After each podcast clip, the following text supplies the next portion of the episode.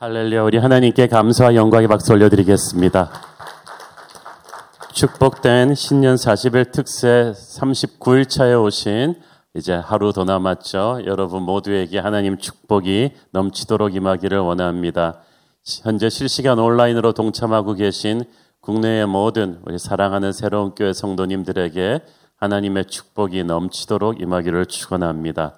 내일 이제 완주를 하시게 되면은 우리 매년 우리 성도들이 기다려 오신 40일 특별 새벽 기도 완주 기념 선물이 나갑니다.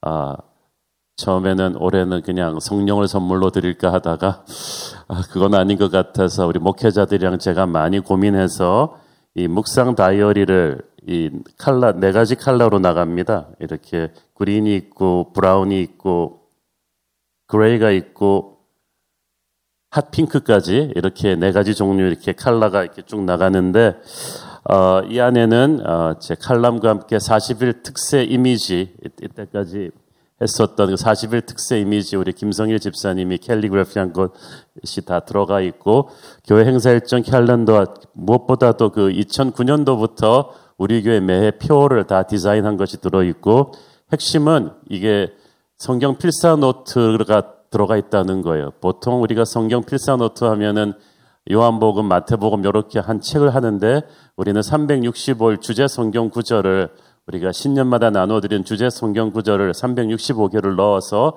그것을 매일 하루에 조금씩 필사하면서 묵상하는 노트까지도 산뜻하게 만들었습니다. 오래 고민을 하고 우리 디자인 팀이랑 같이 붙어서 만들었기 때문에 제가 단언컨대 시중에 나와 있는 어떤 필사 노트나 묵상 다이어리보다도 quality가 참 좋습니다. 근데 문제는 우리가 저기 대면 예배가 아직 full로 오픈되지 않아서 이걸 어떻게 성도들에게 다 전달하느냐 이것이 고민인데 우리가 방법을 찾아서 어떻게든 공동체 목사님들과 우리 총무님들 통해서 여러분에게 전달되도록 하겠습니다. 올해 또 이 다음 주부터는 우리가 이 성경을 필사하면서 이 힘든 시국을 잘 이길 수 있었으면 좋겠습니다. 우리 어저께까지 예루살렘의 대제사장 무리가 자신들이 고용한 변호사 도들로와 함께 가이사랴까지 내려와서 벨릭스 총독에게 바울을 고발하는 모습을 살펴보았습니다. 정말 지독한 집념입니다. 이 더들로는 아마 당대 최고의 로펌의 인류 변호사였을 것입니다. 그는 교묘한 논리로 총독 앞에서 바울을 몰아붙였습니다. 그러나 하나님의 사람 바울은 조금도 위축되지 않았습니다. 하나님이 주시는 지혜와 담대함으로 침착하게 자신을 고발하는 이들의 논리적인 허점들을 조목조목 반박했습니다. 자, 이제 양쪽 입장을 다 들은 벨릭스 총독이 어떤 결론을 내려줘야만 했는데 이 벨릭스가 이상한 결론을 내립니다. 22절 읽습니다. 벨릭스가 이 도에 관한 것을 더 자세히 아는 거로 연기하여 이르되 천부장 루시아가 내려오거든 너희 일을 처결하라 하고 처결하리라 하고 여기서 보니까 벨릭스가 이 도에 관한 것을 더 자세히 아는 거로라고 했어요. 그 말은 알고 있었다는 뜻이죠. 어떤 경로에서든 이 벨릭스는 기독교에 관한 것을 사전에 자세히 알고 있었습니다. 하긴 6년간 이 유대 지방을 다스려온 총독이기 때문에 지난 20년간 유대 지역 전역에서 무섭게 성장하는 기독교에 대해서 모를 리가 없었죠. 또 사실 벨릭스는 지역 담당관인 천부장이 아주 좋게 바울에 대해서 써온 편지 내용도 있고 해서 즉시로 바울을 무죄 방면할 수도 있었습니다. 이건 종교적인 문제가 이지 로마법을 어긴 정치적인 문제가 아니다라고 판결 내릴 수도 있었는데 이상하게 이 벨릭스가 결정을 연기합니다. 왜냐하면 이 정치인들이 항상 그렇듯이 벨릭스에게는 무엇이 옳고 그르냐 하는 것보다는 이것이 자기에게 정치적으로 유리하냐 안 하냐가 중요했습니다. 논리적으로는 바울의 말이 옳고 바울이 무죄라는 것을 알았습니다. 하지만 이 지역 종교 지도자들이 이렇게 드세게 몰려와서 고소하는 사건을 바울 편을 들어서 기각해 버리면 저 지독한 유대인들의 이 반감을 살 것이 아주 두려웠습니다. 자기는 아무쪼록 평안하게 임기를 채우고 물러나고 싶은데 괜히 민심을 자극해서 시끄러운 사태를 만들고 싶지 않았던 거죠. 그렇다고 논리적으로 바울이 무죄인데 로마 시민권자인 바울을 희생양으로 내어줄 수도 없었습니다. 훗날 로마 정부로부터 그러다가 책임 문책 당할 수도 있었죠. 바울을 무죄로 방면하자니 군중이 두렵고 또 유죄로 벌을 주자니 증거가 없고 결국 고민하던 이 벨릭스는 이 뜨거운 감자를 잠시 식혀두기로 했습니다. 그냥 결정을 미뤄둔 거예요. 그리고 어, 뭐 바울을 감옥에 가두었습니다마는 아주 특별 대우를 해 주었습니다. 23절 읽습니다. 백부장에게 명하여 바울을 지키되 자유를 주고 그의 친구들이 그를 돌보아 주는 것을 금하지 말라 하니라. 감옥도 편한 곳에 있게 해주고 자유롭게 활동할 수 있게 해주었다고 했습니다. 아마 면회도 자유로웠을 거예요. 그걸 봐서 이 벨릭스가 바울에 대해서 상당한 호감을 가졌음이 분명합니다. 아마 모르면 모르되 재판을 하면서 이 벨릭스 총독이 바울에게 큰 감동을 받은 건 분명한 것 같습니다. 이때까지 자기 앞에 끌려온 죄수들은 감히 두려움에 사로잡혀서 아무 말도 못하고 벌벌 떨거나 온갖 거짓말로 혐의를 부인하는 사람들 뿐이었습니다. 아니면 더둘러처럼 각종 좋은 말로 아첨하는 자들 뿐이었습니다. 그런데 어떻게 된 것이 바울은 너무나 당당하고 표정도 밝고 평안했습니다. 지후의 지역의 그 막강한 지도자들이 이렇게 무섭게 고소하는데도 바울은 훨씬 더 침착하고 여유가 있었습니다.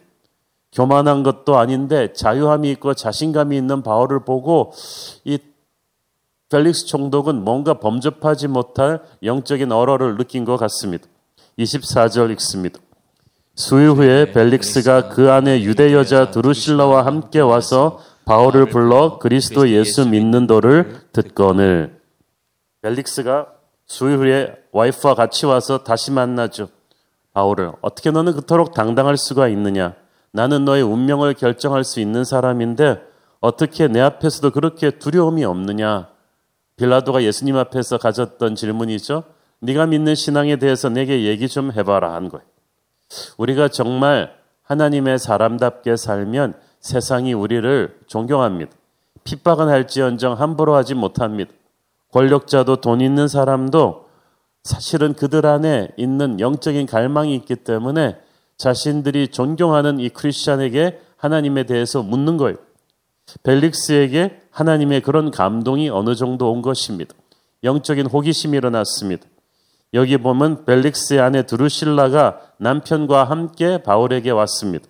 두루실라는 유대왕 헤로당의 핏줄인데 결혼한 유부녀이면서도 이 벨릭스와 불륜의 관계를 가졌기 때문에 남편과 헤어지고 벨릭스에게로 왔습니다. 그렇게 떳떳하지 못한 히스토리가 있었기 때문에 그녀는 항상 죄책감에 시달렸습니다. 그래서 역사 기록에 따르면 이 드루실라가 남편 벨릭스보다 훨씬 더 복음에 관심을 가졌다고 되어 있습니다. 특히 하나님의 사람 바울이 옥에 갇혀 있음을 안 다음부터는 정말 영적인 갈급함을 가지고 뭔가 가르침을 받으려고 온 것 같습니다. 이때 바울은 이왕이면 다홍치 말하고 자기에게 호감을 가지고 찾아온 총독 부부에게 듣기 좋은 부드러운 설교를 해서 그들의 환심을 사서 석방된 길을 찾을 수도 있었습니다. 그러나 바울은 결코 신념을 타협하지 않았습니다. 설교자는 어떤 상황 속에서도 하나님이 그때 넣어주시는 말씀을 가감없이 전해야 합니다.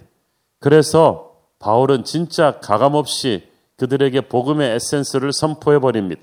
25절 읽습니다.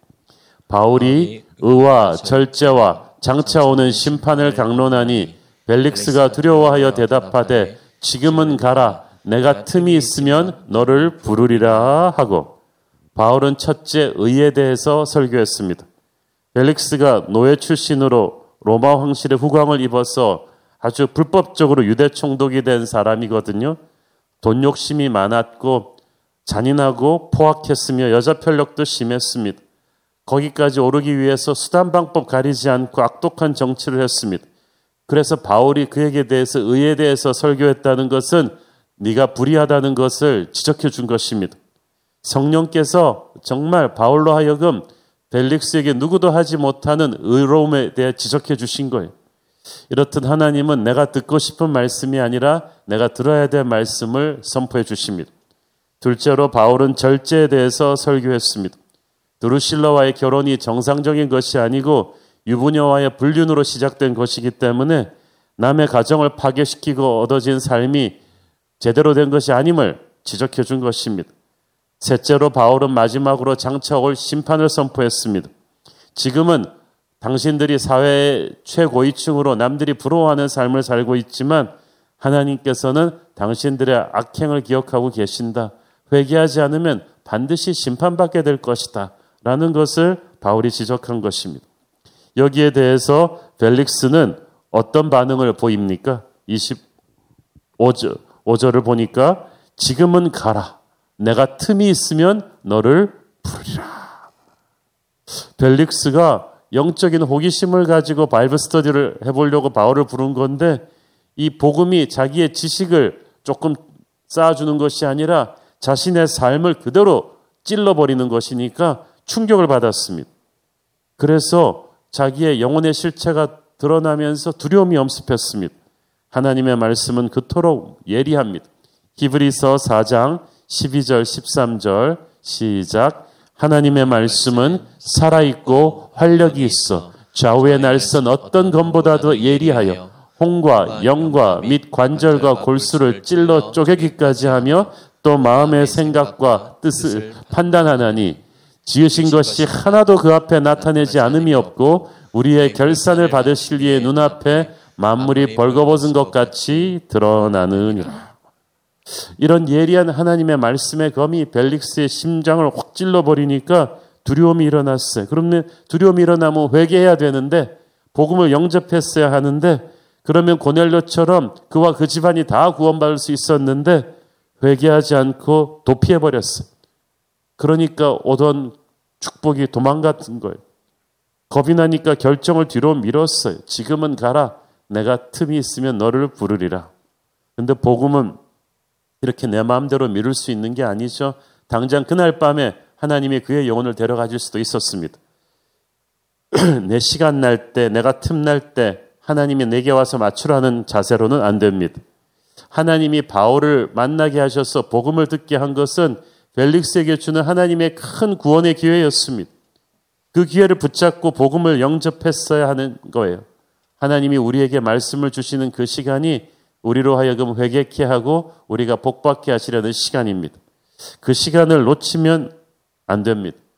하나님은 벨릭스를 심판하기보다 그가 회개하고 구원받기를 원하셨어요. 심판이 목적이었다면 가만 놔두었다가 나중에 심판하시면 되지 왜 굳이 바울을 만나게 해서 말씀을 듣게 하셨겠습니까?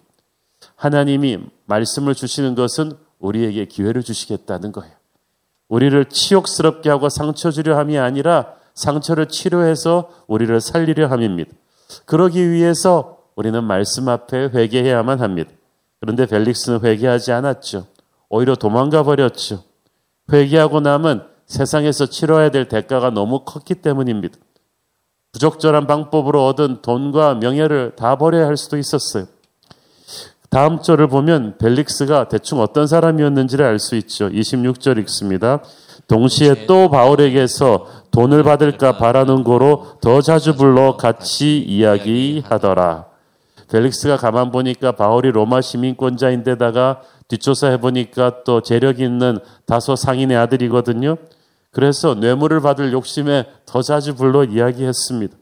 로마 총독 정도면 이미 충분히 부자인데도 벨릭스의 욕심은 끝이 없었습니다. 돈을 사랑함이 일만하게 뿌리가 된다는데 벨릭스가 지금 그래요. 벨릭스는 처음에는 영적인 호기심을 가지고 신앙 상담을 하다가 나중에는 바울에게서 뇌물을 받을 생각을 합니다. 그리고 나서 어떻게 됩니까? 27절. 이태가 지난 후 보르기오 베스도가 벨릭스의 소임을 이어받으니 벨릭스가 유대인의 마음을 얻고자 하여 바울을 구류하여 두니라. 이런 야비한 지도자 벨릭스 때문에 바울은 감옥에 이태, 즉 2년이나 갇혀 있게 됩니다. 그 2년 뒤에는 총독이 바뀌어 버리죠. 참 인간적으로 생각하면 굉장히 억울하고 힘든 옥살이를 한 거예요. 바울이 무죄인 걸 뻔히 알면서도 여러 눈치 보면서 뇌물 받을 욕심에 또 자신의 정치적인 입지를 걱정하는 이 야비한 세상적인 지도자 벨릭스 때문에 2년이나 억울한 옥살이를 하면서 시간 낭비하게 되는 바울. 참, 바울한테 2년은 너무나 금쪽 같은 시간 아닙니까? 단 1, 2주일만 한 지역에서 사역해도 교회를 세우는 바울이에요. 수많은 열매를 맺는 바울이에요. 에베소서 두란노 서원에서 바울이 사역한 게 2, 3년이에요. 그러면 에베소에서 사역한 두란노 사역으로 인해서 아시아 전체가 복음으로 진동했는데 이 소중한 사람이 2년이라는 시간을 감옥에서 썩게 하십니다. 정말 하나님 나라 입장에서 볼 때도 큰 낭비가 아닌가 생각이 됩니다. 그러나 하나님께서 우리의 인생에 이렇게 예기치 않은 브레이크를 거실 때는 하나님의 뜻이 있습니다. 뭔가 낭비되는 것 같은데 더 귀한 목적을 위해서 하나님이 멈춰 세우시는 것입니다. 우리는 우리 인생에 악셀레이터를 원합니다. 하나님이 좀 쫙쫙 밀어주시기를 원하는데 브레이크가 걸려서 내가 아무것도 못하고 멈춰 서 있어야 될 때 참 받아들이기 쉽지 않아요. 그러나 그 안에도 우리가 모르는 하나님의 섭리가 있습니다. 한 고위층 정치인이 감옥에 갔어요. 상당히 억울한 부분이 많아서 많은 분들의 동정을 샀습니다. 수개월 동안 이 감옥살이를 하고 재판이 끝나서 풀려나오게 되었는데 그를 목사님이 만났습니다. 굉장히 억울해하고 분해할 줄 알았는데 오히려 그분 얼굴이 평안하셨다고 합니다. 그분 하시는 말씀이 목사님 저도 처음에는 분하고 억울한 마음이 많아갖고 감옥에 처음 들어간 며칠 동안은 저를 모함한 사람들 한 명 한 명 리스트를 이렇게 써가면서 일을 갈았다는 거예요. 내가 나가면 어떻게 복수, 복수할까? 그런데 이 감옥에서 제 건강을 돌보아준 의사가 말하는데 제가 이번에 수감되지 않고 바깥에서 그대로 살았더라면 어, 죽었을 수도 있다는 거예요. 건강이 너무 안 좋아져 있더라는 거예요. 왜냐하면 매일같이 밤늦도록 이것저것 다니면서 정치인, 고위급 정치인이니까 이 사람 저 사람 만나면서 식사하고 2차, 3차까지 술 마시고 곤두레가 떠서 나가 떨어지고 그리고 아침에 다시 일어나서 또 하루를 시작하고 날마다 소리 지르고 남 견제하는 스트레스성 전화만 계속 받고 회의하다 보니까 건강이 너무 나빠져 있었다는 거예요. 자기도 모르게. 그런데 감옥 가니까 전화도 못 받죠. 술, 담배 못 하죠. 하루 삼시세끼 아주 간결한 식단으로 어, 소식하면서 제 시간에 식사하고 규칙적으로 운동하죠. 그래갖고 콜레스테롤 당 다 떨어지고 건강이 굉장히 좋아지고 있는 책이 성경밖에 없어가지고 본의 아니게 성경을 몇 번 읽고 나서 이 마음이 굉장히 편안해졌다는 거예요. 그래서 복수할 생각을 이제 접고 이제 자기는 감사한 마음으로 살겠다. 정말 무늬만 크리스찬이 아니라 교회 다니는 신자답게 살겠다고 오히려 목사님에게 간증을 하셨다고 합니다. 바울이 뭐 술, 담배하고 막 산 사람은 아니었죠.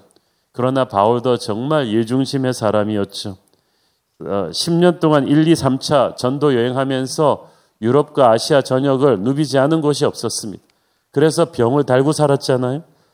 끊임없이 여행하고 전도하고 설교하고 신방하고 하면서 또 막간을 이용해서 성경도 많이 쓰고 곳곳에서 핍박도 당하고 얻어맞기도 하고 심신이 너무나 지쳐 있는데 바울의 가슴속은 여전히 복음에 대한 열정으로 부글부글 끓고 있었습니다.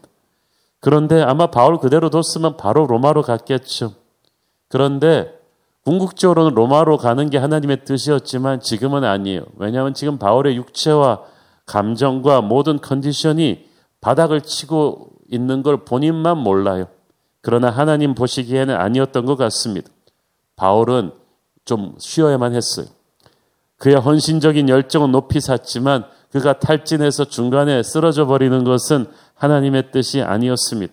그래서 바울 자신보다 바울을 더 잘하시는 주님께서 뜻밖의 휴가를 주신 거예요. 그뿐 아닙니다. 바울이 지금 감옥에 안 갇히고 그냥 무죄로 풀려난다고 해도 안전하게 로마로 갈 수 있다는 보장이 없습니다. 아직까지도 바울을 죽이기 전에는 먹지도 마시지도 않겠다고 한 40명의 결사대가 시퍼렇게 나를 갈고 있는데 아 바로 지금 석방돼 보세요. 죽을 수도 있어요. 그런데 2년간이나 수감되면 제가 볼 때 바울을 죽이기 전에는 죽지도 마시지도 않겠다 그런 40명이 그럼 그때까지 안 먹다가 죽었을까요? 절대로 아니죠. 참다 참다 자기들 풀에 나가 떨어져서 먹었을 거예요. 그리고 먹고 나서 이것저것 하다가 2년이라는 시간이 지나면서 그들의 단합된 바울을 향한 적대감도 많이 녹아내렸겠죠. 이때는 바울이 풀려나도 비교적 안전하게 로마까지 갈 수 있었을 것입니다. 그러므로 오히려 지금 풀려나는 것보다 로마군이 철통같이 지켜주는 의식주 문제 해결되고 자유가 허용된 로마 군영 내 감독 안, 감옥 안에 있는 게 오히려 더 안전했어. 그리고 우리가 성지순례 갈 때 이 가이사랴 가봤는데요. 완전 휴양 도시. 굉장히 날씨도 좋고요. 굉장히 도시가 괜찮아요. 하나님께서 오히려 바울에게 절대 자유로는 쉬지 않을 바울을 브레이크를 걸어주시고 그를 지켜주셨던 거예요. 이처럼 우리 인간이 생각하기에는 모든 것이 불리하고 억울하게 진행되는 것 같아도 갑자기 내 인생에 왜 브레이크가 걸렸나? 나를 놓아주시면 내가 활발하게 하나님의 일을 더 많이 할 수 있을 텐데라는 생각이 든다 할지라도 속단하지 맙시다. 하나님의 크신 생각이 있으십니다. 저는 항상 제가 생각하지 못한 방향으로 일이 탁 전개가 되거나 갑자기 뜻하지 않은 브레이크가 걸려서 아무것도 못했을 때, 아, 계획대로 되지 않을 때 꼭 이 말씀을 붙듭니다. 이사야서 55장 8절 9절. 이는 내 생각이 너희의 생각과 다르며 내 길은 너희의 길과 다름이니라 여호와의 말씀이니라 이는 하늘이 땅보다 높음 같이 내 길은 너희의 길보다 높으며 내 생각은 너희의 생각보다 높음이니라. 요즘 바울처럼 뜻하지 않은 브레이크가 걸려서 좀 갇힌 듯한 느낌에 드는 분들이 있습니까? 저는 그래요. 한국 교회가 다 그럴 것입니다. 지난 1년 동안에 우리가 세워놓은 목회계의 거의 90%를 못했어요. 예산을 쓰고 싶은데 쓸 수가 없었어요. 주일학교 캠프, 청년 캠프, 여러 가지 교회 양육 프로그램 하고 싶은 것이 많았고 전 교인이 모여서 예배하고 축제하고 싶은 게 많았는데 완전히 얼음같이 붙어버렸습니다. 저뿐만 아니라 한국교회 많은 목사님들, 성도들이 그래서 많이 다운됐어요. 이거 코로나 언제 끝나는 겁니까? 왜 우리가 하나님 위해서 열심히 전도하고 선교하고 싶은데 선교사님들도 코로나 때문에 한국으로 다시 들어오게 하시고 못 돌아가게 하시고 대책 없이 이렇게 우리가 꼼짝없이 갇혀 있는 것입니까? 저는 그런데 우리가 예기치 못한 하나님의 이 브레이크가 걸릴 때 반드시 하나님의 신비로운 섭리가 있다고 믿습니다. 이때 너무 초조, 초조해하거나 답답해하지 말고 하나님 안에 깊이 안식하는 것이 중요하고 하나님의 임재 안으로 깊이 잠기는 게 중요합니다. 그래서 이 힘든 시국에 우리가 200일이 넘도록 계속해서 이 새벽 기도를 해온 거 아니겠어요? 사실 저는 매년 제 힘으로 하는 40일의 새벽 기도도 대단하다고 생각했는데 40일 플러스 5배를 넘게 오면서 이거는 이제 더 이상 제 힘으로 하는 게 아니.